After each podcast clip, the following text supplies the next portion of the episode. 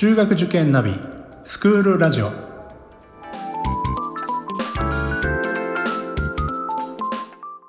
スクールナビゲーターののびるです。この番組は中学受験を目指すご家庭に学校の先生からの生の声や受験に役立つ情報をお届けするラジオです。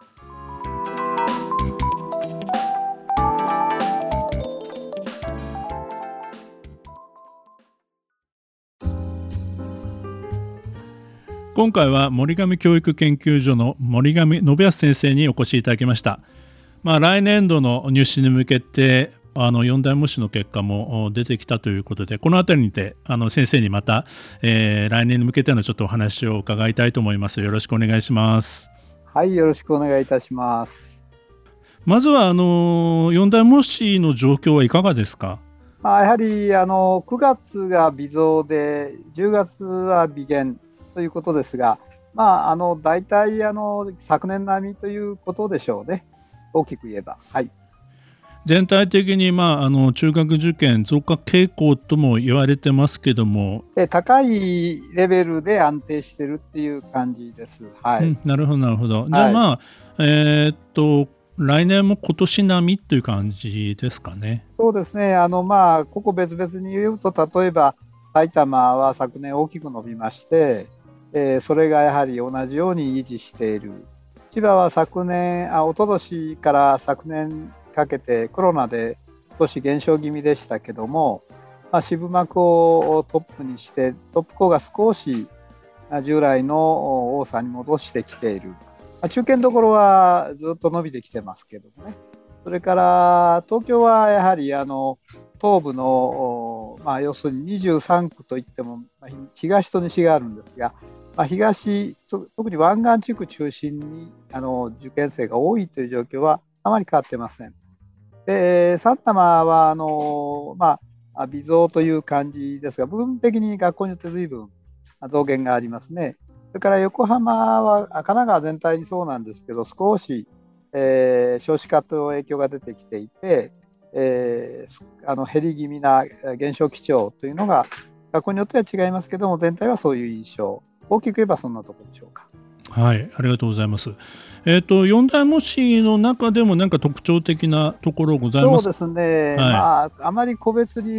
言ってはいけないことになってはいるんですけど、そうですね。はい、ただまああのまあサピックさんっていうのはまあ上位生が多いということもあるんですけれども、えー、まあサピックさん、四谷大塚さん、篠研さんともに上位校まあ、難関校というかトップ校への集中というのはやっぱりある感じしますね。全体がいいというよりトップ校に集まってるかなという印象は結構あります。それから、あのー、まあ、その準2番手もまあ悪くはないんですけど、あのその少し、まあ、なんていうんですかね、えー、準々2番手ぐらいのところ、ここに男女とも結構あの受験生が来てるかなという感じはしますね。あのじゃあ個別のお話を少しあのお願いしたいと思うんですけどもちょっと注目されているような学校さんってのはどこになりますか？今年っていうかあのやはりあの改正さんがずいぶん多いですね。111.7%ということで1割強増えてますし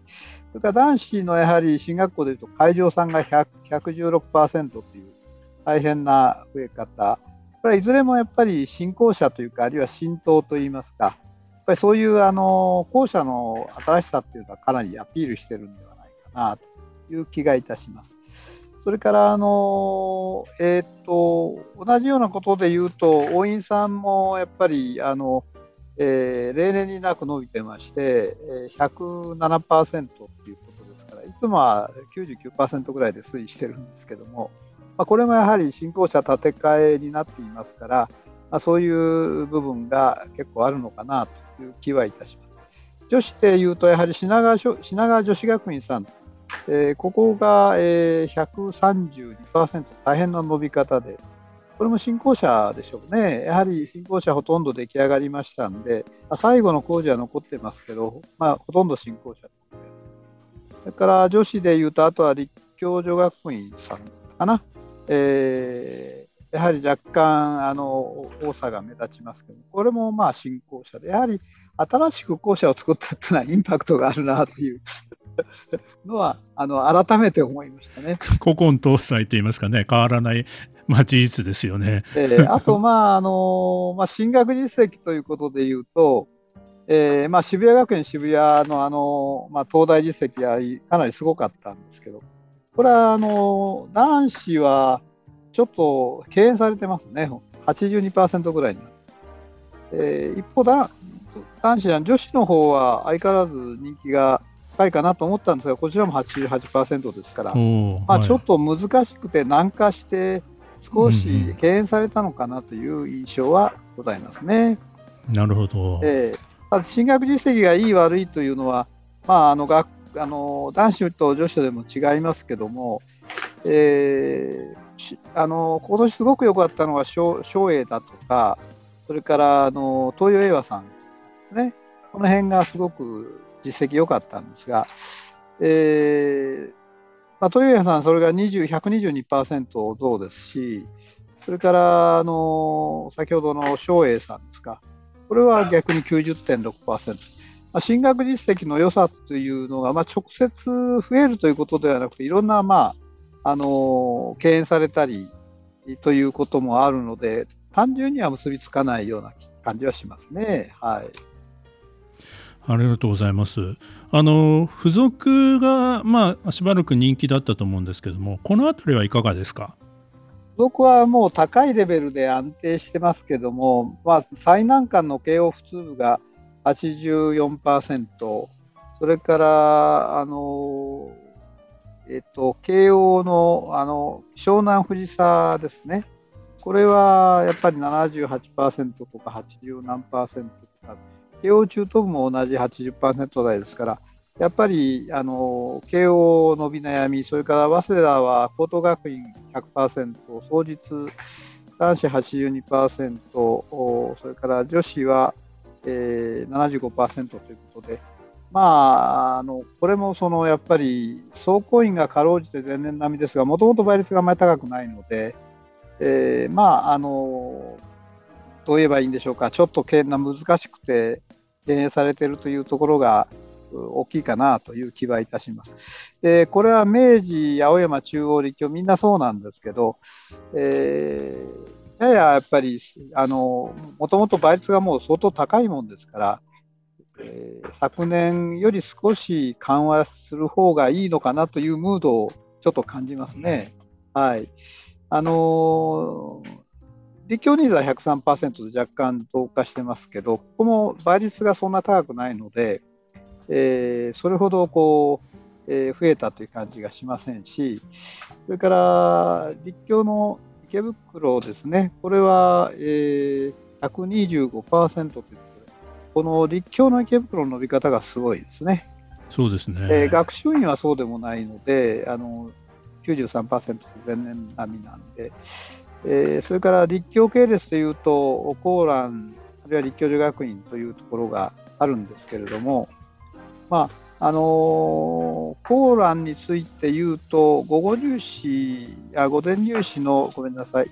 えー、2月1日が107.4%ということですから、やっぱりいいですね、立教系がちょっといい感じ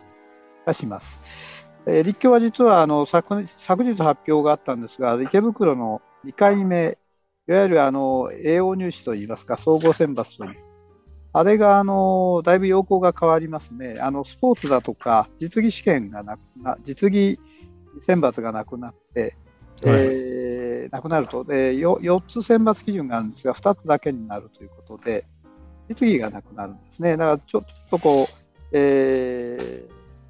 立教池袋の2回目の入試はちょっと再来再来年です、来年じゃないんですが、変わる可能性が出てきていますね。まあ、あの明治大学の付属がね、あのもし増えるということで、はい、そちらの人気は随分沸騰してるんですが、あのまあ、明治大学からの公式なアナウンスが特にない中で、えー、日本学院の方ではまあ7割ぐらいいけるよというアナウンスがあります。はい、えー、かなり前年比の増加率は大変な増加率なんですが、まあ、倍率も相当高くなるような情勢にはなっています。それから中央大学ですね、中大があの、えー、いわゆるあのデータサイエンスを付属の中学にも、えー、教えますよというようなアナウンスが出ていまして、中央の人気が少し他の付属よりはいいような、えー、イメージです。あの女子は完全にいいんですが、えー、男子の方が、えー、必ずしもいいわけでもないので、まあ、この辺、付属は女子人気がやっぱり高いもんですから、まあ、そういう面では、女子の付属というのは相変わらずなかなか大変だなという気はいたします。はい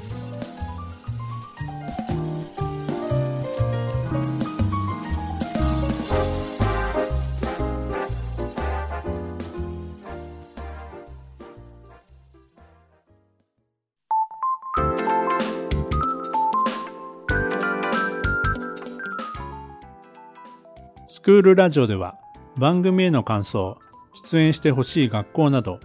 皆様からのお便りをお待ちしております。また受験に関する質問や相談にもお答えしていきますので概要欄の Google ホームからお気軽にお寄せください。Apple、Amazon、Google、Spotify などの無料のポッドキャストアプリで購読やフォローなどのボタンを押していただくと更新情報が届きますので便利です。